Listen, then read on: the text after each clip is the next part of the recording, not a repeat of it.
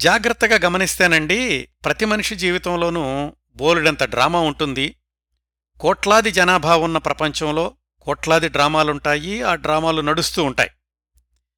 అందరి లైఫ్ డ్రామాలు అర్థం చేసుకోవడానికి మనకి సాధ్యం కాదు కానీ కోట్లాది మందిలో ఒక్కరుగా నిలిచి విలక్షణంగా జీవించి తన చుట్టూ ఉన్న కోట్లాది మందిని దశాబ్దాల పాటు శతాబ్దాల పాటు ప్రభావితం చెయ్యగలిగిన వారి జీవితాలు వాటిలోని డ్రామాలు తెలుస్తున్న కొద్దీ ఇంకా తెలుసుకోవాలనిపిస్తుంది.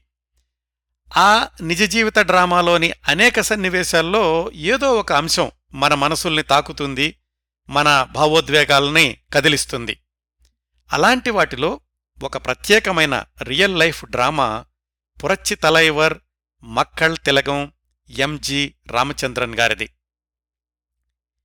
గత ఇరవై వారాలుగా అంటే ఐదు నెలలుగా ఎంజీఆర్ జీవిత రంగంలోని అనేక అంకాలు చూశాం అనేక దృశ్యాలు గమనించాం అనేక సన్నివేశాలని మన మనోనేత్రాల ముందు వీక్షించగలిగాం.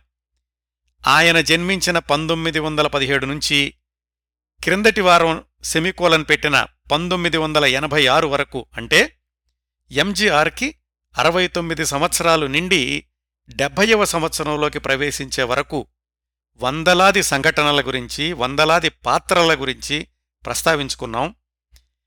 క్రిందటి ఇరవయవ భాగంలో పంతొమ్మిది వందల ఎనభై ఐదు ఫిబ్రవరి నుంచి పంతొమ్మిది వందల ఎనభై ఆరు ఏప్రిల్ వరకు అంటే సుమారుగా ఆ సంవత్సర కాలంలో ఎంజీఆర్ మూడోసారి ముఖ్యమంత్రిగా పనిచేస్తూ ఎదుర్కొన్న అనేక సమస్యల గురించి నిశిత విశ్లేషణ చేశాం.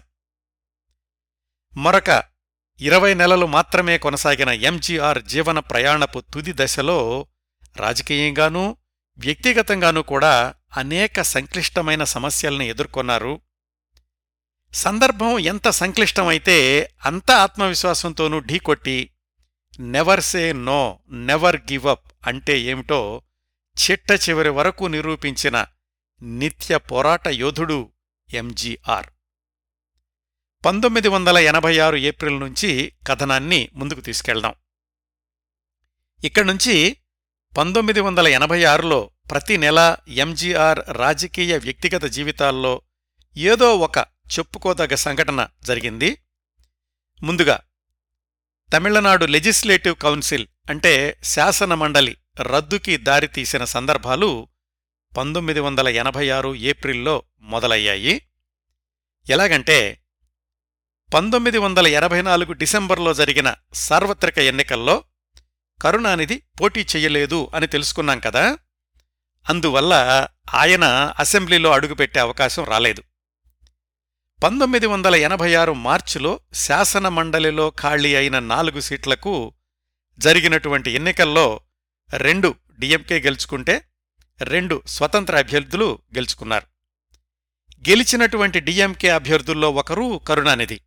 అంటే ఆయన ఎమ్మెల్సీ అయ్యారన్నమాట. ఏఐఏడిఎంకే ఒక్క సీటు కూడా గెలవలేకపోయింది. మరి కౌన్సిల్లో తమ పార్టీ బలాన్ని నిలబెట్టుకోవడానికని నామినేటెడ్ పోస్టుల్లో తమ పార్టీ తరఫున ముగ్గురు అభ్యర్థుల్ని ప్రతిపాదించారు ఎంజీఆర్ అందులో ఒకరు ఎంజీఆర్ వ్యక్తిగత న్యాయవాది ఎన్సి రాఘవాచారి. రెండో ఆయన స్వతంత్ర పార్టీ నుంచి వచ్చిన జి స్వామినాథన్. మూడవ అభ్యర్థిని సినీ హీరోయిన్ వెన్నీరాడై నిర్మల. ఆమె తొలిసారి హీరోయిన్గా నటించినటువంటి వెన్నీరాడై సినిమా నుంచి ఆ పేరు వెన్నీరాడై నిర్మల అయ్యింది కదా. ఆసక్తికరంగా జయలలిత తొలిసారిగా తమిళ ప్రేక్షకులకు పరిచయం అయింది కూడా ఈ వెన్నీరాడై సినిమా ద్వారానే. అదలా ఉంచితే ఎమ్మెల్సీల నామినేషన్ పర్వం పంతొమ్మిది వందల ఎనభై ఆరు ఏప్రిల్లో జరిగింది. వెన్నీరాడాయ్ నిర్మల మిగతా ఇద్దరితో కలిసి ఎమ్మెల్సీగా ఏప్రిల్ ఇరవై మూడున ప్రమాణ స్వీకారం చెయ్యాలి. అక్కడ మొదలైంది అసలు సమస్య. వెన్నీరాడై నిర్మల అభ్యర్థిత్వం చెల్లదు అని మద్రాసు జిల్లా social welfare association secretary B Gopalan అనే ఆయన కోర్టులో కేసేశారు. కారణం ఏమిటంటే పంతొమ్మిది వందల ఎనభై ఒకటిలో వెన్నీరాడై నిర్మల తనకు అప్పు ఇచ్చిన వాళ్ళకు పది లక్షలు తిరిగి చెల్లించలేక ఐపీ ప్రకటించారు. సరిగ్గా తెలుగులో చెప్పుకోవాలంటే దివాళా తీశారు. చట్టం ప్రకారం ఇలా ఆర్థికంగా దివాళా తీసిన వాళ్ళు శాసనమండలి నామినేటెడ్ పదవికి అర్హులు కారు. హైకోర్టు ఆ కేసుని విచారణకు స్వీకరించింది అని తెలియగానే వెన్నీరాడ నిర్మల ఆ పది లక్షలు కూడా తనకు అప్పు ఇచ్చిన వాళ్ళకు బాకీ తీర్చేసి కోర్టు కేసు కొట్టేయండి అని జడ్జికి విజ్ఞప్తి చేశారు. ఐదేళ్ళ క్రిందటి బాకీ ఇప్పుడు తీర్చడం వల్ల అప్పుడు మీరు పెట్టిన ఐపీ రద్దయినట్లు కాదు ఈ కేసు విచారణ ముందుకు వెళ్ళాల్సిందే అంది కోర్టు. ఈ విషయం తెలిసిన గవర్నర్ గారు అసలు ఇలాంటి ఐపీ పెట్టిన అభ్యర్థిని రూల్స్ తెలుసుకోకుండా ఎలా నామినేట్ చేశారో చెప్పండి అని ఎంజీఆర్ని అడిగారు. ఈ వ్యవహారం ముదిరిపోతోంది అని తెలిసిన వెన్నీరాడ నిర్మల తనే స్వచ్ఛందంగా తన అభ్యర్థిత్వాన్ని ఉపసంహరించుకున్నారు. సహజంగానే ఎంజీఆర్కి ఇది నైతికంగా ఎదురుదెబ్బ ఒక విషయం అయితే ఇంతకీ వెన్నిరాడ నిర్మల ఐదు సంవత్సరాలుగా తీర్చలేని పది లక్షల బాకీ హఠాత్తుగా ఒక్క రోజులో ఎలా తీర్చారు? అది కూడా ఎంజీఆర్ ఏర్పాటు చేసిన డబ్బే అని డిఎంకే ఆరోపించింది. ఈ మొత్తం వ్యవహారం ఎంజీఆర్ని బాగా కదిలించింది. సీనియర్ మంత్రులతో మాట్లాడాక అసలు శాసనమండలి మొత్తాన్నే రద్దు చేసే ప్రతిపాదన అసెంబ్లీలో ప్రవేశపెట్టారు పంతొమ్మిది వందల ఎనభై ఆరు మే పద్నాలుగున. నెడుంజలియన్ ప్రకటించారు ఆ సందర్భంలో. భారత రాజ్యాంగం article one sixty nine clause వన్ని ఉపయోగించుకుని తమిళనాడు అసెంబ్లీ లెజిస్లేటివ్ కౌన్సిల్ రద్దుని ప్రతిపాదిస్తోంది అని. అయితే ఇది కేవలం వెన్నీరాడై నిర్మల వ్యవహారం వల్లనే జరగలేదండి. కౌన్సిల్ రద్దుకి మరొక రెండు అంశాలు కూడా కారణమయ్యుండొచ్చు అని ఇండియా టుడే లాంటి పత్రికలు రాశాయి. కరుణానిధి ఎమ్మెల్సీగా ఎన్నికయ్యాడు కాబట్టి ఆయన ప్రతిపక్ష నాయకుడిగా ఎంపికయ్యే అవకాశం ఉంది కాబట్టి దాన్ని అడ్డుకోవాలని అలాగే మంత్రిగా ఉన్నటువంటి ఆర్ఎం వీరప్పన్ కూడా ఎమ్మెల్సీగా ఉండే మినిస్టర్ అయ్యాడు కాబట్టి జయలలితతో చీటికి మాటికి తగాదా పెట్టుకునే ఆయన్ను ఆస్థానం నుంచి తొలగించాలని ఈ రెండూ కూడా కౌన్సిల్ రద్దుకి కారణాలయ్యుండొచ్చు అని ఆనాటి రాజకీయ విశ్లేషకుల అభిప్రాయం. నా అభ్యర్థిత్వం వల్ల కౌన్సిల్ రద్దవుతోంది అంటే కౌన్సిల్ని కాపాడ్డానికి నేను రాజీనామా చేయడానికి సిద్ధమే అన్నాడు కరుణానిధి. చర్చలు వాదోపవాదాలు ఓటింగు ఇన్ని దశలు దాటుకుని అదే సంవత్సరం నవంబర్లో తమిళనాడు లెజిస్లేటివ్ కౌన్సిల్ అంటే శాసనమండలి రద్దయ్యింది. పంతొమ్మిది వందల ఇరవై నుంచి కొనసాగుతున్న భారతదేశంలోని అతి పురాతనమైన మద్రాసు లెజిస్లేటివ్ కౌన్సిల్ ఆ విధంగా పంతొమ్మిది వందల ఎనభై ఆరులో రద్దవడానికి ఒక సినిమా హీరోయిన్ కూడా కారణం అనేది తమిళనాడు రాజకీయాల్లో ఒక ఆసక్తికరమైన సందర్భంగా నిలిచిపోయిందండి. పంతొమ్మిది వందల ఎనభై ఆరు మేలోనే జరిగిన ఇంకొక ఎపిసోడు గవర్నర్ గారి ఉత్తరం.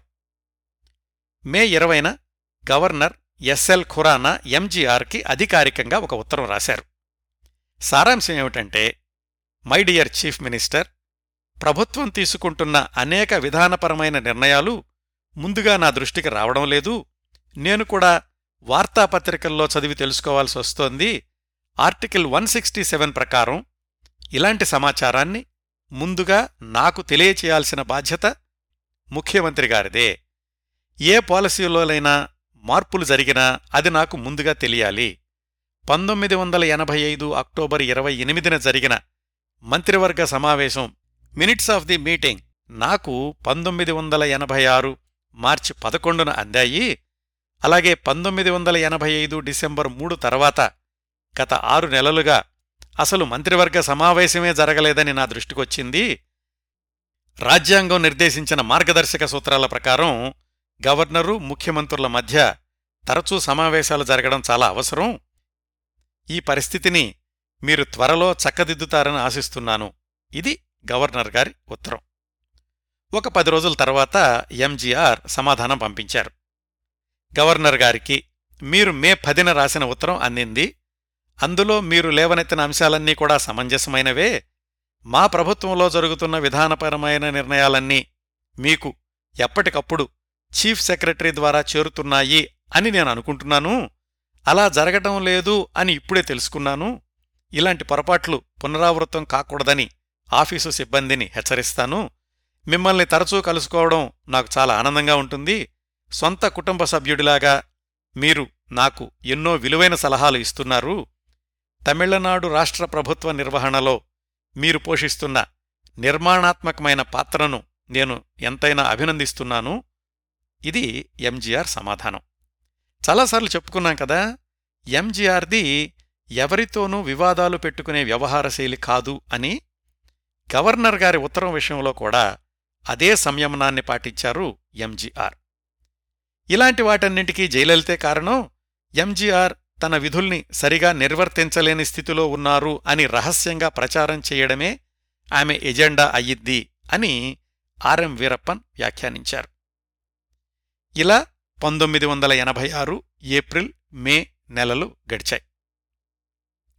పంతొమ్మిది వందల ఎనభై ఆరు జూన్ ఎంజీఆర్ ఆరోగ్యం కూడా పెద్దగా ఏమీ మెరుగుపడలేదు. ఆయన శరీరంలో అమర్చబడిన వాళ్ళ అమ్మాయి కిడ్నీని ఇతర అవయవాలు రిజెక్ట్ చేయకుండా ఉండడానికి సైక్లోస్పోరిన్ అనే మందు వాడుతున్నారు. దానివల్ల రక్తంలో హిమోగ్లోబిన్ స్థాయి పడిపోయేది చాలాసార్లు. అందుమూలంగా ఒక ప్రైవేట్ ఆసుపత్రిలో రక్త మార్పిడి చేయించుకున్నారు అని కూడా కొన్ని వార్తలొచ్చినాయి ఆ రోజుల్లో. వీటికి తోడు తరచూ ఛాతీలో నొప్పి రావడంతోటి డాక్టర్లు యాంజియోగ్రామ్ చెయ్యాలి అని సూచించారు. అప్పుడప్పుడు కళ్ళు తిరిగి పడిపోవడం కూడా జరుగుతూ ఉండేదట. వీటన్నింటి మధ్య ఆయన సాగించిన రాజకీయ పోరాటం అనుక్షణం సర్దుతూ వచ్చిన అంతర్గత వర్గ విభేదాలు ఏ దశలోనూ వెనకడుగు వేద్దామనుకోలేదు వెయ్యలేదు. ఆయన ఆరోగ్య సమస్యలు ఇలా కొనసాగుతూ ఉండగా పంతొమ్మిది వందల ఎనభై ఆరు జూన్లో ఒక చిన్న సంఘటన జరిగింది. సంఘటన చిన్నదే గాని పరిణామం కాస్త తీవ్రమైంది. ఎవరో ఒక అతనికి పోలీసు కానిస్టేబుల్ ఉద్యోగం ఇవ్వండి అని ఎంజీఆర్ భార్య జానకి సిఫార్సు చేశారు అని వార్తలొచ్చినాయి. ఎంజీఆర్ దాన్ని కాస్త తీవ్రంగా పరిగణించారు. జూన్ పదమూడున వార్తాపత్రికల్లో రెండు ప్రకటనలు ఇచ్చారు ఎంజీఆర్ స్వంత ఖర్చుతోటి. అందులో మొదటిది ప్రభుత్వ ఉద్యోగులెవరూ నా భార్య జానకి నుంచి కానీ మరే ఇతర బంధువుల నుంచి కానీ ఆదేశాలు తీసుకోవద్దు. వాళ్ళెవ్వరికీ మా ప్రభుత్వ నిర్వహణతో సంబంధం లేదు అని. మరో ప్రకటనలో స్పష్టంగా చెప్పారు ముఖ్యమంత్రి కార్యాలయంలో పర్సనల్ అండ్ కాన్ఫిడెన్షియల్ వ్యక్తిగత రహస్య విభాగాలు ఏమీ లేవు. అలాంటి లెటర్ హెడ్స్తో ఏమైనా సిఫార్సు ఉత్తరాల్లాంటివి కనిపిస్తే వాటిని నమ్మకండి. వెంటనే నాకు తెలియచేయండి అని. ఎంజీఆర్కి తన ప్రభుత్వం మీద ప్రభుత్వ అధికారుల మీద నియంత్రణ తగ్గుతోంది అని ప్రతిపక్షాలు ధ్వజమెత్తాయి. కాస్త దురుసుగా మాట్లాడే మంత్రి కాళిముత్తు అదే రోజుల్లో కాంగ్రెస్ ఐ ప్రముఖుడు పి చిదంబరాన్ని తీవ్రమైన పదజాలంతో విమర్శించాడు. ఆ చిదంబరం గారు కేంద్రానికి తొత్తు అని కూడా అన్నాడు కాళిముత్తు. కాంగ్రెస్ ఐ నాయకులు ఈ విషయాన్ని ఎంజీఆర్ దృష్టికి తీసుకెళ్ళారు. ఎంజీఆర్ కాళిముత్తుని పిలిపించి చిదంబరానికి క్షమాపణలు చెప్పండి అన్నారు. కాళిముత్తు పట్టించుకోలేదు. ఎంజీఆర్ తనే స్వయంగా తన మంత్రి తరఫున క్షమాపణలు చెప్పారు. అయితే దీన్ని ఎంజీఆర్ బలహీనతగా లొంగుబాటుగా చూడకూడదండి. ఆనాటికి ఆ సమస్యను అలా పరిష్కరించారే కాని ఇలా తోకజాడించే వాళ్ళను ఎలా అదుపులో పెట్టాలో ఆయనకు తెలియకపోలేదు. మరొక నాలుగు నెలల తర్వాత కాళిముత్తు మంత్రి పదవి ఏమైందో తర్వాత తెలుసుకుందాం. పంతొమ్మిది వందల ఎనభై ఆరు జూన్లో ఉన్నాం కదా? జూన్ ఇరవై తొమ్మిదిన ఎంజీఆర్ ప్రభుత్వం తొమ్మిది సంవత్సరాలు పూర్తి చేసుకుని పదో సంవత్సరంలోకి ప్రవేశించింది. ఆ సందర్భంగా ఊరేగింపులు ప్రదర్శనలు జరిగాయి. మౌంట్ రోడ్లో ఐదు వేల మందితోటి భారీ సైకిల్ ర్యాలీ జరిగింది. దాన్ని ఏర్పాటు చేసింది జయలలిత. ఈ ఉత్సవాల్లో ఎంజీఆర్ పాల్గొనలేకపోవడం అలాగే ఆయన మాట్లాడలేకపోవడం ఇదంతా కూడా పెద్ద లోటుగా అనిపించింది ఆయన అభిమానులకు. ఇలా పంతొమ్మిది వందల ఎనభై ఆరు జూన్ పూర్తయింది. పంతొమ్మిది వందల ఎనభై ఆరు జులై. ఆ నెల పద్నాలుగున మధురైలో ఎంజీఆర్ అభిమాన సంఘాల ప్రపంచ మహాసభ జరిగింది. ప్రపంచవ్యాప్తంగా ఉన్న ఎంజీఆర్ అభిమానులంతా మధురైకి తరలివచ్చారు. మధురై ఎంజీఆర్ కంచుకోట అని కూడా చాలాసార్లు చెప్పుకున్నాం కదా? ఆ మహాసభకు దాదాపుగా లక్ష మంది ఎంజీఆర్ అభిమానులు హాజరయ్యారు అని ఒక అంచనా. ఎంజీఆర్ మంత్రివర్గంలోని మంత్రులందరూ కూడా వచ్చారు. వాళ్ళందర్నీ వేదిక దగ్గరకు గుర్రాల మీద ఏనుగుల మీద చాలా విభిన్నంగా తీసుకొచ్చారు ఎంజీఆర్ అభిమానులు. మధురై అంతా కూడా పండుగ వాతావరణం నెలకొంది. పెద్ద పెద్ద బ్యానర్లు తోరణాలు ఎక్కడ చూసినా లౌడ్ స్పీకర్లలో ఎంజీఆర్ సినిమాల్లోని పాటలు నగరం అంతా కూడా దద్దరిల్లిపోయింది. ఆ సభకు ఎంజీఆర్ జానకి జయలలిత ముగ్గురూ కూడా ఒకే విమానంలో మద్రాసు నుంచి వచ్చారు. జయలలిత జెండా ఊపి భారీ ప్రదర్శనను ప్రారంభించారు. ఎంజీఆర్ ప్రధాన ఉపన్యాసం చెయ్యాలి. ఆయన ఉపన్యసించడానికి ముందు జయలలిత ప్రసంగించారు. ఆ సందర్భంలో ఒక దృశ్యం చోటు చేసుకుంది. ఆరడుగుల ఎత్తున్నటువంటి బంగారు పూత పూసిన రాజదండాన్ని ఎంజీఆర్కి బహూకరించి ఆయన కాళ్ళకు దండం పెట్టారు జయలలిత. అందరూ ఊహించింది ఎదురుచూసింది ఏమిటంటే జయలలిత నా రాజకీయ వారసురాలు అని ఎంజీఆర్ ప్రకటిస్తారు అని. కాని ఆయన ఆ పని చెయ్యలేదు. కేవలం ఆ రాజదండాన్ని తిరిగి జయలలితకు ఇచ్చేశారు. అయితే అదే ఎంజీఆర్ ఇచ్చిన సంకేతం అలా రాజదండం తిరిగి ఇవ్వడం అనేది వారసుల్ని ప్రకటించినట్లే అందుకే నేనే ఆయన వారసురాల్ని అని జయలలిత తర్వాత రోజుల్లో చాలాసార్లు ప్రకటించారు. ఎంజీఆర్ నోటి వెంట ఆ మాట ఆ రోజే కాదు ఎప్పుడూ కూడా జయలలిత నా వారసురాలు అని అనలేదని రాజకీయ విశ్లేషకుల భావన. దీనికి ఇంకో ఆధారం ఏమిటంటే ఆ రోజు సభ అయిపోయాక ఎంజీఆర్ ప్రత్యేకంగా తన గురించి ప్రకటన చెయ్యలేదు అని బాధపడినటువంటి జయలలిత మధురైలోని హోటల్ నుంచే తన నెచ్చెలి సహచరి ఆత్మబంధువు శశికళకు ఫోన్ చేశారు. తన మనసులోని వేదనను నిరాశను ఫోన్లో శశికళ ముందు వెళ్ళబోసుకున్నారు జయలలిత. ఆమె గ్రహించలేని విషయం ఏమిటంటే ఆ ఫోన్ సంభాషణను ఇంటెలిజెంట్ వర్గాల వాళ్ళు రికార్డు చేశారు అని. ఆ రికార్డు ఎంజీఆర్ దగ్గరకు వెళ్ళింది. అంతే. ఆయన వెంటనే జయలలితతోటి అన్ని సమాచార మార్గాలను మూసేశారు. జయలలిత ఫోన్కి సమాధానం లేదు. ఇంటర్వ్యూల కోసం ప్రయత్నిస్తే ఇప్పుడు కాదు అని కటువైనటువంటి సమాధానం వచ్చింది ఎంజీఆర్ వైపు నుంచి. పరిస్థితి గమనించిన జయలలిత తన విచారాన్ని వ్యక్తం చేస్తూ ఆరు పేజీల ఉత్తరం రాశారు. ముందులోనే నేను మీ గురించి గాని జానకి గురించి గాని ఏదైనా తప్పుగా మాట్లాడి ఉంటే క్షమించండి. ఇంకెప్పుడు అలా చెయ్యనని వాగ్దానం చేస్తున్నాను. నన్ను ఈ రాజకీయాల్లోకి తీసుకొచ్చింది మీరే. మీరు తప్ప నాకింకెవరూ లేరు. మీరే కాదంటే నేనేమైపోతాను? ఇలా ఏదో రాశారట జయలలిత. తుఫాను కాస్త సద్దుమణిగాక ఎంజీఆర్ మళ్ళీ ఇంటర్వ్యూ ఇవ్వడం ఆ విభేదాలు సమసిపోవడం ఇదంతా జరిగిందనుకోండి. ఇదిలా ఉంచితే మధురై సభలో ఎంజీఆర్ సృష్టించిన మరొక కలకలం ఏమిటంటే ఆ సభలో ఎంజీఆర్ ముప్పై నిమిషాల సేపు మాట్లాడారు. ఆయన మాట్లాడేది పట్టి పట్టి వింటే అర్థమైనట్లుగా ఉండేది. ఆ ప్రసంగంలో ఆయన ఏం చెప్పారంటే నా అభిమానులందరూ అవసరమైతే మీ వెంట ఒక పదునైన చాకు ఉంచుకోవడానికి కూడా వెనకాడకండి. పోలీసులు ఎప్పుడైనా మిమ్మల్ని రక్షించలేకపోయినప్పుడు మీ ఆత్మరక్షణకు ఆ చాకు ఉపయోగపడుతుంది అని. ఈ ప్రకటన అన్ని వర్గాల్లోనూ విపరీతమైన ప్రకంపనలు సృష్టించింది. ముఖ్యమంత్రి పదవిలో ఉన్నాయన అభిమానులకు చాకు దగ్గర పెట్టుకుని తిరగండి అని చెప్పడమా? అంటే హింసను ప్రేరేపిస్తున్నారా? అని. అయితే ఎంజీఆర్ వివరణ ఇచ్చారు. అంతకు ముందు నెలలో కరుణానిధి తన కార్యకర్తల సమావేశంలో మాట్లాడుతూ ఏఐఏడిఎంకే కార్యకర్తల దౌర్జన్యాల నుంచి మిమ్మల్ని మీరు రక్షించుకోవడానికి సాయుధులై ఉండండి అన్నారు. ఆయన మాటలకు ప్రతిగా నేను నా అభిమానులకు అలా చెప్పాను. అంతేకాని మా పోలీసుల మీద నాకు నమ్మకం లేక కాదు అని. మొత్తానికి రెండు మూడు కోణాల్లో ఈ పంతొమ్మిది వందల ఎనభై ఆరు జులై మధురై మహాసభ తమిళనాడు రాజకీయాల్లో ఆసక్తికర సంఘటనగా మిగిలిపోయింది. పంతొమ్మిది వందల ఎనభై ఆరు ఆగస్టు నెల వచ్చింది. అసలే అనారోగ్యం రాజకీయ సంక్షోభాలతో తల్లడిల్లుతున్న ఎంజీఆర్కు వ్యక్తిగతంగా మరొక కోలుకోలేని దెబ్బ అన్నయ్య చక్రపాణిగారి మరణం. వివరాలు చెప్తాను. పంతొమ్మిది వందల ఎనభై ఒకటి ఎనభై రెండు ప్రాంతాల్లోనే ఎంజీఆర్ గారి అన్నయ్య చక్రపాణి గారికి క్యాన్సర్ అని నిర్ధారణ అయ్యింది. అప్పుడే రెండు మూడు కీమోలు కూడా తీసుకున్నాక అది కాస్త అదుపులోకి వచ్చింది.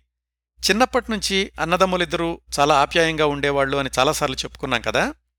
చక్రపాణి గారికి ఇలా క్యాన్సర్ వచ్చి తగ్గిన దగ్గర నుంచి అన్నదమ్ములిద్దరూ ఫోన్లో మాట్లాడుకోవడం ఎక్కువయింది అన్నయ్య ఆరోగ్యం గురించి ఎంజీఆర్ ఎక్కువగా ఆదుర్దా పడుతూ ఉండేవాళ్ళు ఆ తర్వాత కొన్ని రోజులకి చక్రపాణి గారికి గుండె జబ్బు బయటపడింది. మందులు వాడుతున్నా కానీ రెండుసార్లు హార్ట్అటాక్ వస్తే ఆసుపత్రిలో చేర్చారు. త్వరలోనే కోలుకుని ఇంటికొచ్చేశారు. మనం మాట్లాడుకునే పంతొమ్మిది వందల ఎనభై ఆరు ఆగస్టు నెల రెండో వారంలో మూడోసారి మళ్ళీ హార్ట్అటాక్ వచ్చింది చక్రపాణి గారికి. ఈసారి లేడీ వెల్లింగ్టన్ ఆసుపత్రిలో చేర్పించారు. హార్ట్ స్పెషలిస్ట్ ఆర్ఎస్ రంగరాజన్ గారు ఎంజీఆర్ గారి వ్యక్తిగత వైద్యుడు బిఆర్ సుబ్రహ్మణ్యం గారు వీళ్ళిద్దరూ వైద్యం చేయడంతోటి ఈసారి కూడా కోలుకోగలిగారు. అయితే ఒక వారం రోజుల పాటు ఆసుపత్రిలోనే వైద్యుల పర్యవేక్షణలో ఉండాలి అని చెప్పారు. రోజంతా చక్రపాణి గారిని కనిపెట్టుకుని ఎవరో ఒకళ్ళు కుటుంబ సభ్యులు ఉండేవాళ్ళు ఆసుపత్రిలో. ఆగస్టు పదహారు శనివారం. ఏదన్నా స్వీటు తినాలనుంది కానీ గొంతు మింగుడు పడుతున్నట్లు లేదు. కాస్తేదైనా మెత్తగా చేసుకుని తీసుకొస్తావా అని అడిగారు కోడలు పాలగుమి సీతగారిని చక్రపాణి గారు. ఆమె మైసూర్ పాక్ చేసి మెత్తగా పొడి చేసి తీసుకెళ్ళారు. ఆప్యాయంగా తిన్నారు. ఆ మరునాడు ఆగస్టు పదిహేడు ఆదివారం. పొద్దున్నే చక్రపాణి గారి అబ్బాయి రాజేంద్రన్ ఆసుపత్రికొచ్చి రాత్రంతా అక్కడే ఉన్న వాళ్ళ అమ్మగారిని ఇంటికి పంపించారు. ఉదయం తొమ్మిది గంటల ప్రాంతంలో కాస్త ఇబ్బందిగా ఉంది అని చెప్పడంతోటి డాక్టర్లు రంగరాజన్ గారు సుబ్రహ్మణ్యం గారు వచ్చి చూశారు. ఛాతీ ఎక్స్రే తీయించండి అని చెప్పారు. ఆదివారం కాబట్టి టెక్నీషియన్లు ఎవరూ లేరు. ఒక టెక్నీషియన్ని కబుర్ చేసి ఇంటి నుంచి పిలిపించారు. ఆదివారం పిలిపించారు అన్న కోపంతోటి ఆ ల్యాబ్ టెక్నీషియన్ వచ్చి రావడంతోనే చక్రపాణి గారిని విసురుగా మంచం మీద నుంచి దించడానికి ప్రయత్నించాడు. అది ఒక నర్సు చూశారు ఆవిడ కోప్పడింది. ఆ కుర్రాడేమో దురుసుగా సమాధానం చెప్పాడు. వాళ్ళిద్దరూ పోట్లాడుకుంటుంటే చక్రపాణి గారే అన్నారు don't fight in front of patient please అని. అంత హడావిడి తర్వాత ఎలాగో ఎక్స్రే తీయడం పూర్తి చేశాడు ఆ కుర్రాడు. చక్రపాణి గారు కాస్త తేరుకుంటున్నారు అనుకునేలోగానే సాయంకాలానికల్లా పరిస్థితి మళ్ళీ సీరియస్ అయ్యింది చక్రపాణి గారికి వెంటనే వెంటిలేటర్ అమర్చారు డాక్టర్లు. బిఆర్ సుబ్రహ్మణ్యం గారు ఎంజీఆర్ గారికి ఫోన్ చేసి చెప్పారు. ఆయన ఆరోగ్యం కూడా అంతంత మాత్రంగానే ఉంది కదా ఆ రోజుల్లో. అయినా కాని వెంటనే బయలుదేరి ఆసుపత్రికి వచ్చేశారు ఎంజీఆర్ వెంటిలేటర్ మీద ఉన్నారు అన్నయ్య. ఆయన చెయ్యి పట్టుకుని పక్కనే కూర్చున్నారు. మగత నిద్రలో ఉన్నట్లున్న అన్నయ్య కళ్ళల్లోకి చూశారు. అన్నయ్యేమో మాట్లాడలేని పరిస్థితి. తనకేమో మాటలు రాని స్థితి. అన్నదమ్ములిద్దరూ నిశ్శబ్దంగా ఒకరి కళ్ళల్లోకి ఒకళ్ళ చూసుకున్నారు. అదే చివరి చూపు అని ఎంజీఆర్ అప్పుడు అనుకోలేదు. పేషెంట్ నిద్రలోకి వెళ్తున్నారు. పర్వాలేదు మీరింటికెళ్ళొచ్చు అని చెప్పారు డాక్టర్లు. ఎంజీఆర్ ఇంటికెళ్ళిపోయారు. ఆయన వెళ్ళిన రెండు మూడు గంటల్లో చక్రపాణి గారు నిద్రలో నుంచి శాశ్వత నిద్రలోకి వెళ్ళిపోయారు. ఒక అధ్యాయం ముగిసింది. ఫార్మాలిటీస్ అన్ని పూర్తి చేసుకుని మృతదేహాన్ని ఇంటికి తీసుకెళ్ళేసరికి తెల్లవారుజామున నాలుగు గంటలయింది ఆ ఇంటి పేరు తాయివీడు అమ్మ ఇల్లు. ఆ ఇంట్లోనే ఎంజీఆర్ చక్రపాణి వాళ్ళమ్మగారు దశాబ్దం పైగా కలిసున్నారు. తల్లి మరణించాక కూడా అన్నదమ్ములిద్దరూ ఆ ఇంట్లోనే ఉన్నారు. ఎంజీఆర్ జానకిని వివాహం చేసుకుని రామవరం గార్డెన్స్కి వెళ్ళిపోయాక చక్రపాణి గారి కుటుంబం అదే ఇంట్లో కొనసాగింది. వార్త తెలిసిన వెంటనే ఎంజీఆర్ తెల్లవారుజామునే తాయివీడుకి వచ్చేశారు. జీవం లేని అన్నయ్యను చూసి భోరున ఏడ్చేశారు. పక్కనున్నవాళ్ళు ఎంత ఓదార్చాలని చూసినా కాని వీలు కాలేదు. చిన్నపిల్లాడిలా వెక్కి వెక్కి ఏడుస్తూ అన్నయ్య మొహంలోకే చూస్తూ అక్కడే కూర్చున్నారు ఎంజీఆర్. ఎన్ని స్మృతులు ఎన్ని జ్ఞాపకాలు ఇంకెన్ని అనుభవాలు.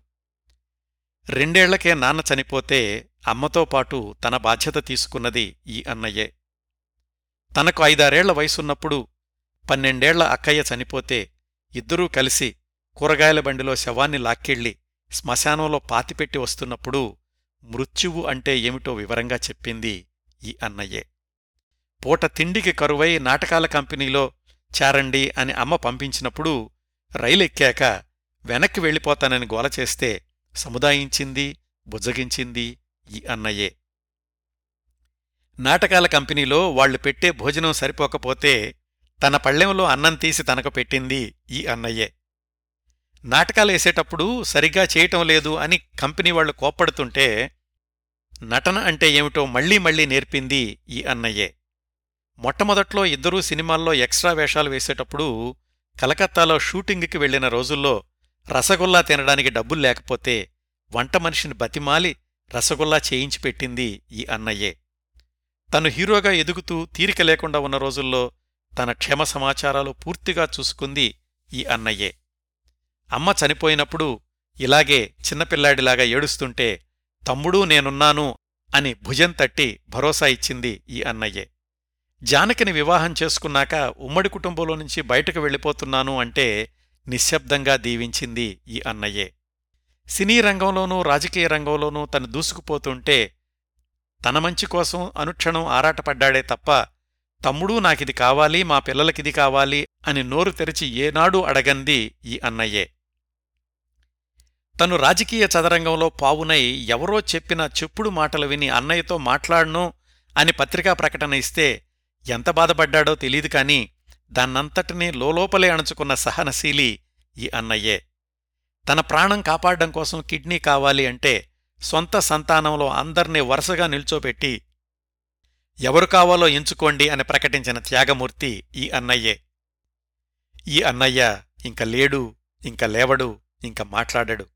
డెబ్భై ఏళ్ళ అనుబంధానికి ఇది చివరి రోజు చివరి క్షణాలు. తనిప్పుడు మానసికంగా అనాథ. ఊహ తెలియకముందు తండ్రిని ఊహ తెలిసాక అక్కను అమ్మను ఇద్దరు భార్యలను కోల్పోయాడు ఇప్పుడు అన్నయ్య కూడా. కోట్లాది మంది నాకోసం ప్రార్థించేవాళ్ళున్నారు నేను కావాలనుకునే వాళ్ళున్నారు కాని నేను కావాలనుకునే ఒక్క అన్నయ్య దూరమైపోయాడు. నిశ్శబ్దంగా రోధిస్తున్న ఎంజీఆర్ మనసులోని భావాలకు భాష్యం చెప్పగలిగితే ఇన్ని అనుభూతులు బయటపడేవేమో. ఆ క్షణంలో అక్కడ ఎంజీఆర్ హీరో కాదు ముఖ్యమంత్రి కాదు పురచ్చితలైవర్ కాదు మక్కళ తెలగం కాదు. కేవలం ఒక తమ్ముడు అన్నయ్యను కోల్పోయి విలపిస్తున్న మామూలు తమ్ముడు అంతే. చక్రపాణిగారి అంతిమయాత్రకు ఏర్పాట్లు పూర్తయ్యాయి. ఎంజీఆర్ని శ్మశానం వరకు రావద్దు అని అందరూ వారించారు. అయినా ఆయన వినలేదు. శ్మశానం వరకు వెళ్ళారు చక్రపాణిగారి పెద్దబ్బాయి రామ్మూర్తిగారు తండ్రికి అంత్యక్రియలు నిర్వహించారు. ఆ కార్యక్రమాలన్నీ అయ్యేంతవరకు అక్కడే నిల్చునే ఉన్నారు ఎంజీఆర్. అదండి ఆ రెండు రోజుల్లో జరిగినటువంటి సంగతులు. చక్రపాణిగారు మరణించిన రోజు గురించి వివరంగా చెప్పండి అంటే వారి కోడలు పాలగుమి సీతగారు ఈ వివరాలన్నీ మన కోసం ప్రత్యేకంగా చెప్పారు. అలాగే ఎంజీఆర్ గారి మిగిలిన జీవిత కథలో చక్రపాణి గారి ప్రసక్తి మళ్ళీ రాదు కాబట్టి ఆ అన్నదమ్ముల అనుబంధం గురించి మరికొన్ని విశేషాలు ఇప్పుడే చెప్తాను. ఖాజా మొహియుద్దీన్ అనే కుర్రాడు ఎంజీఆర్ నాటకాలు వేసే రోజుల నుంచి ఆయన కంపెనీలో స్క్రిప్ట్ అసిస్టెంట్గా పనిచేస్తుండేవాడు. ఎంజీఆర్ సినిమాల్లోకి వచ్చాక కూడా చాలా ఎంజీఆర్ సినిమాలకు రచయితగా పనిచేశాడు ఈ ఖాజా మొహిద్దీన్ ఆయనే రవీంద్రన్ అనే కలం పేరుతో రాస్తూ ఉండేవాడు. ఈ రవీంద్రన్ గారే ఎంజీఆర్ గారితోటి తన జ్ఞాపకాలను ఒక పుస్తకంగా కూడా ప్రచురించారు తర్వాత రోజుల్లో. ఆ పుస్తకంలో చక్రపాణిగారి మరణం సన్నివేశం గురించి వ్రాస్తూ తను ప్రత్యక్షంగా చూసిన అన్నయ్య ప్రేమ గురించి కొన్ని ఉదాహరణలు చెప్పారు. వాటిలో నుంచి కొన్నిటి గురించి తెలుసుకుందాం. తమిళంలో ఒక సామెత ఉందట ఒక తమ్ముడుంటే చాలు నువ్వు ధైర్యంగా రణరంగంలోకి దూకొచ్చు అని. చక్రపాణి ఎంజీఆర్ గార్ల విషయంలో అయితే ఒక అన్నయ్య ఉంటే చాలు నువ్వు దేనికైనా తెగించొచ్చు అని చెప్పుకోవచ్చు. ఎంజీఆర్ హీరోగా నిలదొక్కుంటున్న తొలి రోజుల్లో పంతొమ్మిది వందల యాభై రెండులో తెలుగు దర్శకుడు చిత్రపు నారాయణమూర్తి గారి దర్శకత్వంలో ఎన్ తంగై అనే సినిమా వచ్చింది.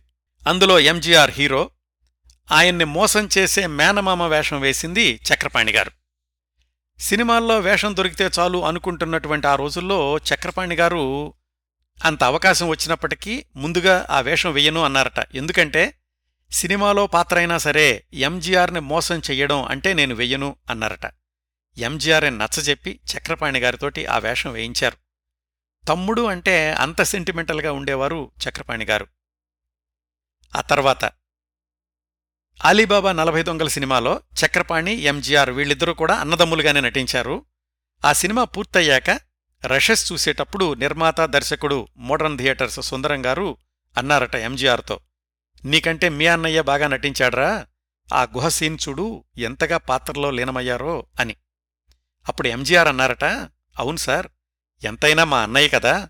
వయసులో నాకంటే పెద్దవాడవడమే కాదు నాకు నటనలో కూడా ఆయనే గురువు అని. ఇంకో సందర్భం. నాడోడి మన్నన్ అనే సినిమాలో ఎంజీఆర్ మీద కుట్ర పన్నే పాత్ర చక్రపాణి గారిది. దానికి రచయిత రవీంద్రనే. ఆయన్ని పిలిచి అరే నా పాత్ర కొంచెం మారుస్తావా? చివర్లో మంచివాడిగా మారిపోయేటట్లు చెయ్యి.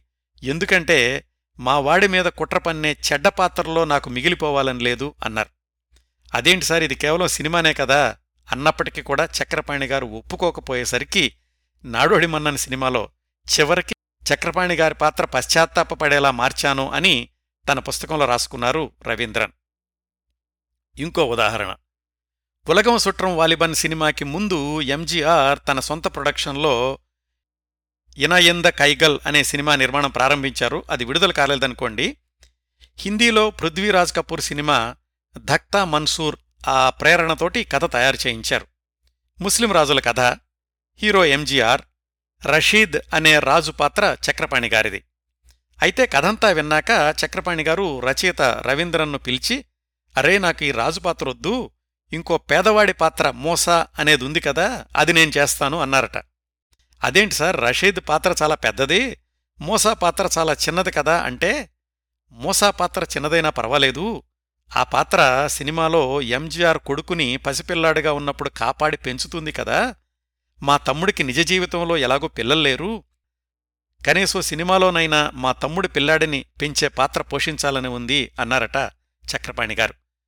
ఈ సందర్భాలన్నీ చెబుతూ రవీంద్రన్ గారు వ్రాశారు అన్నదమ్ములు ఇంత ప్రేమగా ఉంటారా అని నాకు ఆశ్చర్యం వేసింది.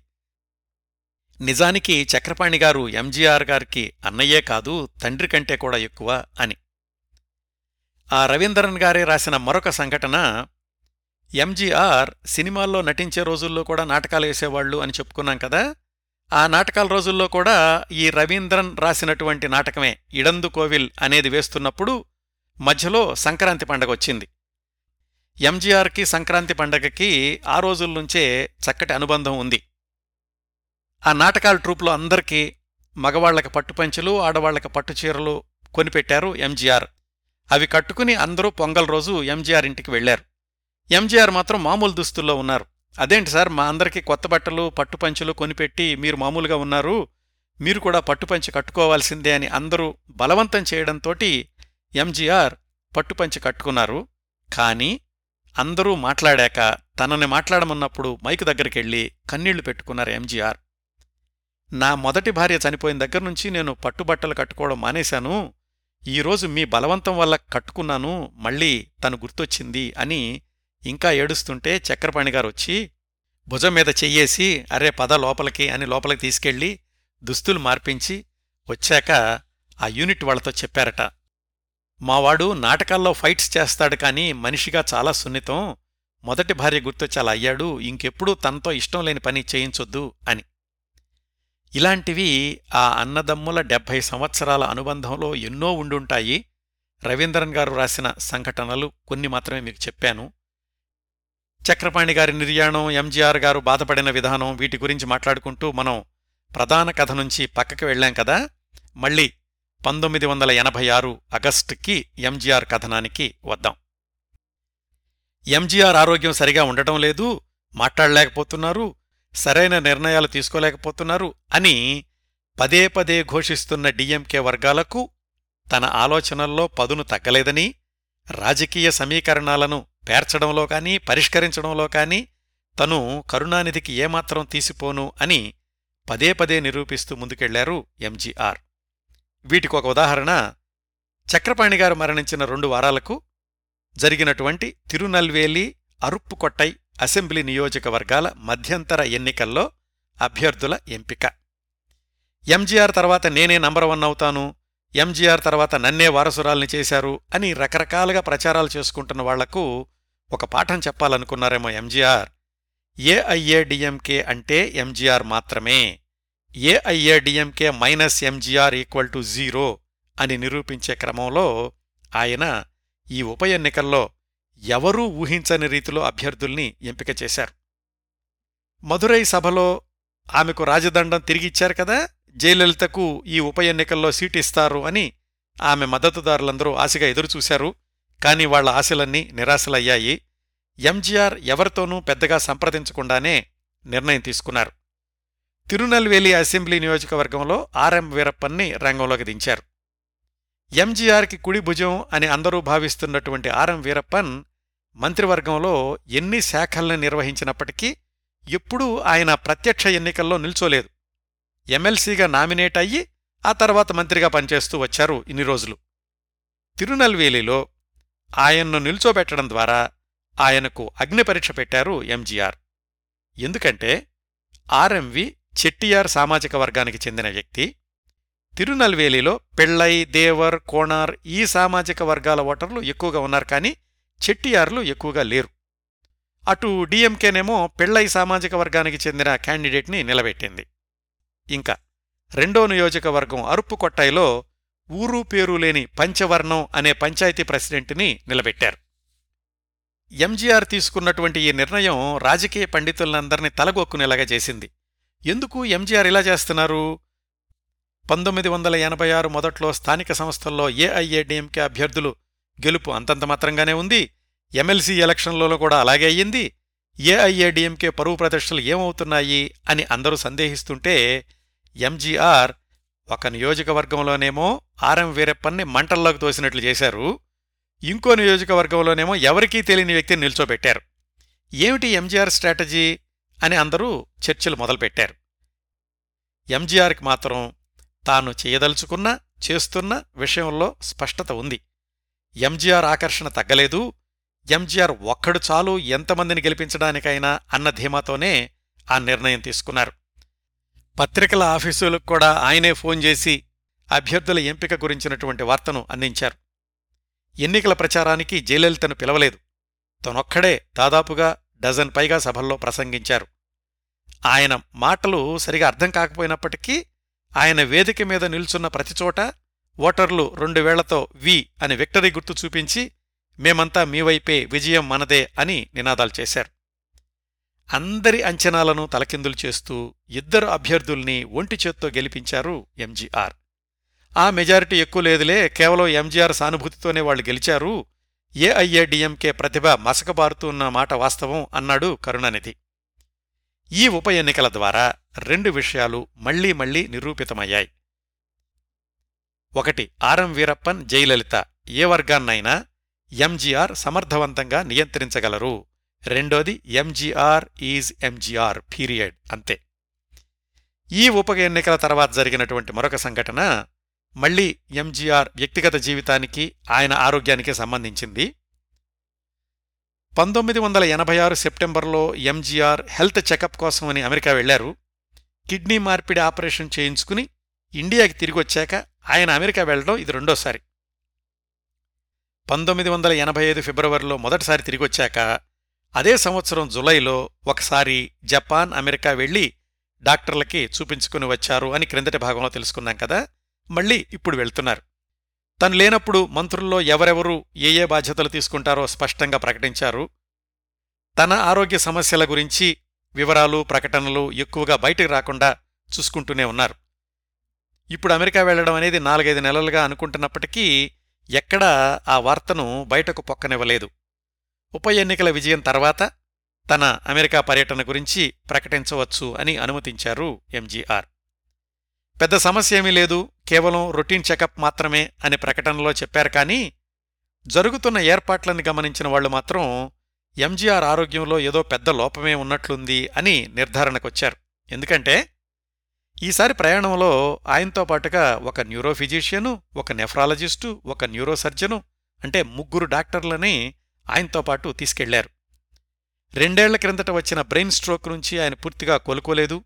కొత్తగా అమర్చినటువంటి కిడ్నీని కూడా శరీరం సరిగా అంగీకరిస్తున్నట్లుగా లేదు అని నిపుణులు భావించారు. ఇటీవల జరిగిన ఎన్నికల్లో కూడా ఆయన్ని ఎక్కువగా శ్రమపడొద్దు అన్నారు కానీ ఎంజీఆర్ వినలేదు. పైగా రెండెళ్ళ క్రిందట జులైలో ఒకసారి త్రిచీలో జరిగినటువంటి బహిరంగ సభలో ప్రసంగిస్తూ ఉన్నట్టుండి కుప్పకూలిపోయారు ఎంజీఆర్. మళ్ళీ ఆయన తేరుకుని లేవడానికి నలభై నిమిషాలు పట్టింది. ఇన్ని సమస్యల నేపథ్యంలో ఎంజీఆర్ పదహారు రోజుల పాటు న్యూయార్క్లో డాక్టర్ల పర్యవేక్షణలో ఉన్నారు. అక్కడేం జరిగింది అనే విషయంలో వివరాలేమీ బయటకు రానివ్వలేదు. ఎంజీఆర్ ఆరోగ్య పురోగతి గురించి అమెరికన్ డాక్టర్లు సంతృప్తి వ్యక్తం చేశారు అని ఒక చిన్న ప్రకటన విడుదల చేశారంతే. మరి ఈసారి ఎంజీఆర్ మద్రాసులో లేని రెండు వారాల్లో ఆయన మంత్రివర్గం బుద్ధిమంతుల్లాగా ఎవరి పని వాళ్ళు చేసుకున్నారా? లేదండి. పంతొమ్మిది వందల ఎనభై నాలుగులో ఆయన మద్రాసులో లేని సమయంలో జయలలిత గురించి జరిగినటువంటి రభస స్థాయిలో కాకపోయినా మంత్రివర్గం లోపల లోపల రాజకీయాలు బాగానే నడిచాయి. ఎలాగంటే అప్పుడే జరిగినటువంటి ఎన్నికల్లో వీరప్పన్ గెలిచాడు జయలలితను ఎంజీఆర్ ప్రచారానికి పిలవలేదు ఎంజీఆర్ ఆరోగ్య సమస్యలు ఎప్పుడు ఏమవుతున్నాయో తెలియటం లేదు కాబట్టి ఎంజీఆర్ తర్వాత పార్టీని వీరప్పనే నడిపించాలి అనే తీర్మానానికి వచ్చేశారు వీరప్పన్ మద్దతుదారులంతా.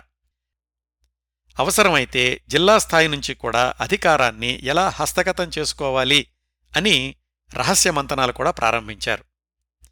గత రెండు మూడు నెలల నుంచి మంత్రివర్గ పునర్వ్యవస్థీకరణ ఉంటుంది కొంతమంది మంత్రులు తప్పుకోవాల్సి వస్తుంది అని ఎంజీఆర్ అందరి దగ్గర చెప్పుకుంటూ వస్తున్నారు.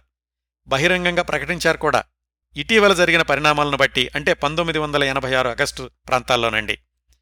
ఆయన అమెరికా నుంచి రాగానే జయలలిత మద్దతుదారుల్ని మంత్రివర్గం నుంచి తొలగిస్తారు అని వీరప్పన బృందం తమలో తాము సంబరాలు చేసుకున్నారు. కాని ఎంజీఆర్ వేసే ఎత్తుల ముందు తాము దిగదుడిపే అన్న విషయం వీరప్పనికి అర్థమవడానికి మరొక నెల రోజులు పట్టింది. అదేంటో తెలుసుకోవడానికి ముందు ఎంజీఆర్ అమెరికాలో ఉన్న రెండు వారాల్లో మద్రాసులో జరిగిన ఇంకో సంఘటన గురించి చెప్తాను. అది మళ్ళీ పుంజుకున్నటువంటి హిందీ వ్యతిరేక ఉద్యమం. ఎప్పుడో పంతొమ్మిది వందల అరవైల్లో జరిగిన హిందీ వ్యతిరేక ఉద్యమం మనం మాట్లాడుకుంటున్న పంతొమ్మిది వందల ఎనభై ఆరుకు ముందు ఇరవై ఏళ్ళుగా పెద్ద సమస్యగా ఎప్పుడూ లేదు. పంతొమ్మిది వందల ఎనభై ఆరు సెప్టెంబర్ చివర్లో కేంద్ర ప్రభుత్వం రాష్ట్రాలన్నిటికీ ఒక సర్క్యులర్ పంపించింది. ఒక వారాన్ని హిందీ వారంగా పాటించండి. ఆ వారంలో అన్ని ప్రభుత్వ శాఖల్లో అన్ని ఉత్తర ప్రత్యుత్తరాలు పూర్తిగా హిందీలోనే జరగాలి అని. నిజానికి అది కేవలం హిందీ ప్రధాన భాషగా ఉన్న రాష్ట్రాలకు మాత్రమే వెళ్ళాలి పొరపాటున హిందీ ప్రధాన భాషగా లేని రాష్ట్రాలకు కూడా వెళ్ళింది వాటిల్లో తమిళనాడు కూడా ఉంది. అంతే. ఈ విషయం తెలిసినటువంటి తమిళనాడు పబ్లిక్ భగ్గుమంది. ఎప్పుడో ఇచ్చిన మాట మర్చిపోయి మళ్ళీ మా మీద హిందీ రుద్దుతున్నారా అని వేలాది మంది ప్రదర్శనలు నిర్వహించారు రాజీవ్ గాంధీ దిష్టిబొమ్మల్ని తగలబెట్టారు. ఏఐఏడిఎంకే కాంగ్రెస్ దోస్త్ కదా? అయినా కానీ ఎంజీఆర్ లేని సమయంలో ఆయన పోర్టుఫోలియో తీసుకున్నటువంటి నెడుంజెళియన్ ఒక ప్రకటన చేశాడు. కేంద్రం తీసుకున్న ఈ అనాలోచిత నిర్ణయం వల్ల మా రాష్ట్రంలో శాంతి భద్రతల సమస్య తలెత్తింది అని. అవకాశం కోసం చూస్తున్నటువంటి కరుణానిధి మళ్ళీ హిందీ వ్యతిరేక ఉద్యమం మొదలవుతోంది అని అల్టిమేటం ఇచ్చారు. మొత్తానికి అదంతా చిలికి చిలికి గాలివాన అయ్యే పరిస్థితి కనిపించింది. సరిగ్గా అదే సమయంలో ఎంజీఆర్ వైద్య పరీక్షల అనంతరం అమెరికా నుంచి తిరిగొచ్చారు. తను లేనటువంటి సమయంలో రాష్ట్రంలో జరిగిన పరిణామాల గురించి వివరంగా తెలుసుకున్నారు. కాంగ్రెస్ అయితే మనకి స్నేహం కదా. హిందీ సమస్య తలెత్తినప్పుడు దాన్ని సర్దాల్సిందిపోయి మనమంతుర్లే మన మంత్రులే దాన్ని తప్పుపట్టడం ఏమిటి అని ఎంజీఆర్ ఆగ్రహించారు. ఆ వేడిలోనే ఎప్పటినుంచో చెప్తూ వస్తున్న మంత్రివర్గ పునర్వ్యవస్థీకరణను అమలుపరిచారు. పంతొమ్మిది వందల ఎనభై ఆరు అక్టోబర్ ఇరవై ఒకటిన తన మంత్రివర్గంలోని ఇరవై నాలుగు మంత్రుల్లో పది మందికి ఉద్వాసన పలికారు ఎంజీఆర్. వాళ్ళల్లో జయలలిత వ్యతిరేక వర్గానికి చెందిన ఆర్ఎంవి కాళిముత్తు వీళ్ళు కూడా ఉన్నారు. మిగతా వాళ్ళు కూడా ఆర్ఎం వీరప్పన వర్గం వాళ్ళే. జయలలిత వర్గం మంత్రులెవరిని కదిలించలేదు ఎంజీఆర్. వీరప్పన్ వర్గం కంగుతింది ఏమిటి ఈ పెద్దాయన నిర్ణయాలు అనూహ్యంగా ఉన్నాయి అని తమలో తాము మదనపడ్డారే కాని ఎంజీఆర్ ముందు నోరెత్తే ధైర్యం ఎవరూ చేయలేదు. అంటే ఎంజీఆర్ ఒకసారి జయలలిత వర్గానికి ఇంకోసారి ఆర్ఎం వీరప్పన్ వర్గానికి అందరికీ హెచ్చరికలు పంపించారు. నేను ఎవరి వైపు మొగ్గు చూపడం లేదు నేను చెప్పినట్లు వినడం మీకే మంచిది అని. వీరప్పన్ కాళిముత్తు వీళ్ళిద్దరూ సీనియర్ మంత్రులు కదా ఏదో వాళ్ళ పరువు కాపాడడం కోసమని ఒక ప్రకటన చేశారు ఎంజీఆర్. వీళ్ళిద్దరూ నాకు బాగా కావలసినాళ్ళు నాకెంతో సహాయకారులుగా ఉంటున్నారు అయితే ఇంత సమర్థులైన విశ్వసనీయమైన సీనియర్ నాయకుల సేవలు పార్టీకి అవసరం. అందుకే పార్టీని బలోపేతం చేసే దిశలో ఆర్ఎంవి కాళిముత్తు వీళ్ళిద్దర్నీ మంత్రి పదవి అనే అదనపు బాధ్యతల నుంచి విముక్తి కలిగిస్తున్నాను అని. కాళిముత్తు చెప్పాడు దీని వెనకాల ఖచ్చితంగా జయలలిత హస్తం ఉండే ఉంటుంది. అయినా కాని నా మంత్రి పదవి పోయింది అని నాకేం దిగుల్లేదు మా నాయకుడు ఎప్పుడు ఏం చెప్పినా చేయడానికి నేను సిద్ధంగా ఉన్నాను అని. మొత్తానికి పంతొమ్మిది వందల ఎనభై ఆరు అక్టోబర్ నెల వేడివేడిగా గడిచింది ఎంజీఆర్ రాజకీయ జీవితంలో. ఆ సంవత్సరంలో మిగిలిన రెండు నెలల్లో కూడా అంత వేడిగానూ కొనసాగాయండి. నవంబర్ ఎనిమిది తొమ్మిది తేదీల్లో కోయంబత్తూర్లో హిందీ వ్యతిరేక సదస్సు నిర్వహించింది డిఎంకే పార్టీ. నవంబర్ పదిహేడున డిఎంకేకి చెందిన అంబళగన్ మద్రాసులో భారత రాజ్యాంగంలోని హిందీ భాష గురించి ఉన్న పేజీల్ని బహిరంగంగా తగలబెట్టాడు. ఆ తర్వాత వారం రోజులకి అసెంబ్లీ స్పీకర్ పిహెచ్ పాండ్యన్ ఇలా రాజ్యాంగం పేజీల్ని కాల్చేసినటువంటి కార్యక్రమంలో పాల్గొన్న డిఎంకే శాసనసభ్యుల మీద అనర్హత వేటు వేశారు. వాళ్ళను జైల్లో కూడా పెట్టారు. ఆ తర్వాత అసెంబ్లీలో చర్చ జరిగినప్పుడు ఎంజీఆర్ స్పీకర్ చర్యనే సమర్థించారు. అసెంబ్లీలో జరిగిన ఓటింగులో కూడా వాళ్ళ అనర్హత ప్రతిపాదన ఆమోదం పొందింది. సహజంగానే డిఎంకే పోరాటం మొదలుపెట్టింది. తప్పనిసరి పరిస్థితుల్లో డిఎంకే నాయకుల మీద కార్యకర్తల మీద జాతీయ భావానికి భంగం కలిగిస్తున్నారు అన్న ఆరోపణ మీద కేసు పెట్టి కరుణానిధితో సహా వందలాది మందిని జైల్లో పెట్టారు. ముందుగా పది వారాలు జైలు అన్నారు గాని ఎంజీఆర్ కలగజేసుకోవడంతోటి అది రెండు వారాలకే వాళ్ళందర్నీ విడుదల చేశారు. ఇదంతా జరిగింది పంతొమ్మిది వందల ఎనభై ఆరు డిసెంబర్లో. ఈ విధంగా పంతొమ్మిది వందల ఎనభై ఆరు సంవత్సరం అంతా అనుకోని మలుపులతో ఎంజీఆర్ని ఉక్కిరిబిక్కిరి చేసింది ఆయన రాజకీయ జీవితం. అనారోగ్యంతో ఎన్ని ఇబ్బందులు పడుతున్నప్పటికీ ఎక్కడా రాజీ పడకుండా ఎప్పుడూ వెనకడుగు వేయకుండా అన్నింటినీ తనదైన శైలిలో పరిష్కరించుకుంటూ ముందుకు వెళ్ళారు ఎంజీఆర్. పంతొమ్మిది వందల ఎనభై ఆరు ముగిసి పంతొమ్మిది వందల ఎనభై ఏడులోకి ప్రవేశిస్తే ఇంకా ఎంజీఆర్ జీవితకాలం వారం తక్కువగా ఒక్క సంవత్సరం మాత్రమే. ఎంజీఆర్ జీవిత చరమాంకంలోని చిట్ట చివరి సంవత్సరం పంతొమ్మిది వందల ఎనభై ఏడులో కూడా అవిశ్రాంతంగా రాజకీయ సంక్షోభాల్ని ఎదుర్కొంటూనే గడిపారు ఎంజీఆర్. మద్యపాన నిషేధం ఆనంద వికటన్ పత్రికా సంపాదకుడి అరెస్టు మరొకసారి వైద్యం కోసం రెండెళ్ళపాటు అమెరికా ఆసుపత్రిలో చేరడం ఆయన అమెరికాలో ఉన్నప్పుడు తమిళనాడులో వెనకబడిన వర్గాల ఆందోళనలు పోలీసు కాల్పులు సాధారణ పౌరుల మరణం వారం రోజుల పాటు రాష్ట్రమంతా స్తంభించిపోవడం ఇంకా ఎల్టీటీఈ సమస్య ఒకటి కాదు. సాధారణంగా జీవితపు చివరి దశలో ఎవరైనా విశ్రాంతిగా ఉంటే చాలు అనుకుంటారు కదా? కాని ఎంజీఆర్ చిట్ట చివరి నిమిషం వరకు పోరాట యోధుడిగానే జీవించారు. ఇన్ని పోరాటాల అనంతరం పంతొమ్మిది వందల ఎనభై ఏడు డిసెంబర్ ఇరవై మూడు రాత్రి డిసెంబర్ ఇరవై నాలుగు తెలతలవారుతుండగా మహానేత కన్నుమూత ఎంజీఆర్ మహాభినిష్క్రమణం మరో లోకానికి మక్కళ్ తెలగం మహాప్రస్థానం. ఈ విశేషాలు అంటే ఎంజీఆర్ జీవితంలోని చిట్ట చివరి సంవత్సరంలో జరిగినటువంటి సంగతులు వచ్చేవారం ఎంజీఆర్ సమగ్ర జీవిత చిత్రణ ఇరవై రెండవ భాగంలో వివరంగా తెలుసుకుందాం. ఎంజీఆర్ జీవిత విశేషాలు కార్యక్రమ పరంపరలో ఇరవై ఒకటవ భాగాన్ని ఇంతటితో ముగిస్తున్నానండి. ఈ కార్యక్రమాన్ని ఆదరించి అభిమానిస్తున్న శ్రోతలందరకు హృదయపూర్వకంగా కృతజ్ఞతలు తెలియజేస్తున్నాను. వచ్చే వారం పురచ్చితలైవర్ మక్కళ్ తిలగం ఎంజి రామచంద్రన్ సమగ్ర జీవిత చిత్రణ ఇరవై రెండవ భాగంతో కలుసుకుందాం. అంతవరకు నవ్వుతూ ఉండండి. మీ నవ్వులు పది మందికి పంచండి. ప్రస్తుతానికి మీ దగ్గర సెలవు తీసుకుంటోంది మీ కిరణ్ ప్రభ.